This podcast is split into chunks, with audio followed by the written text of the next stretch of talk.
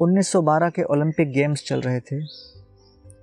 Gym, जो कि एक अमेरिकन, इंडियन बैकग्राउंड से थे, वो इस ओलंपिक्स के 1500 मीटर रेस में भाग ले रहे थे। कुछ ही मिनटों में रेस का फाइनल आरंभ होने वाला था।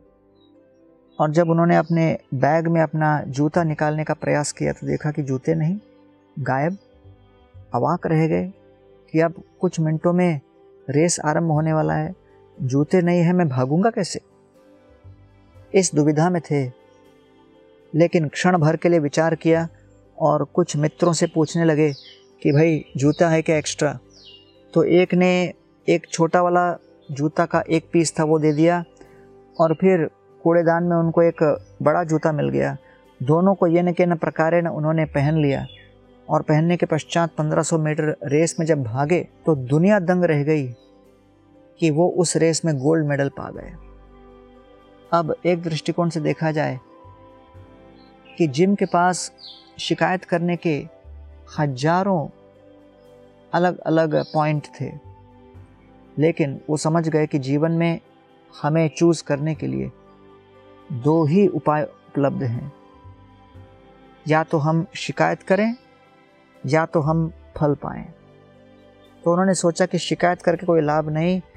जो कुछ संभव है, मुझे प्रयत्न करना चाहिए और वो उस प्रयत्न में पूरी तरह जुट गए, जिसके कारण वो इतने बड़े एथलीट बनकर वो गोल्ड मेडल पा गए।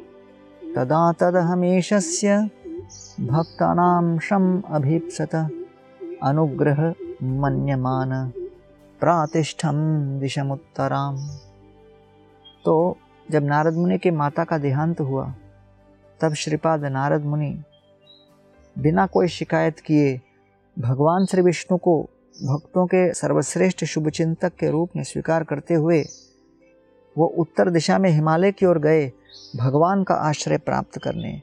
ये समझ के कि ये आपत्ति वास्तव में भगवान के प्रेममयी बलिष्ठ भुजाओं के आलिंगन रूपी संपत्ति है और मैं केवल उनका स्मरण मात्र करूँ और उसके परिणाम स्वरूप सब कुछ अवश्य सफल होगा।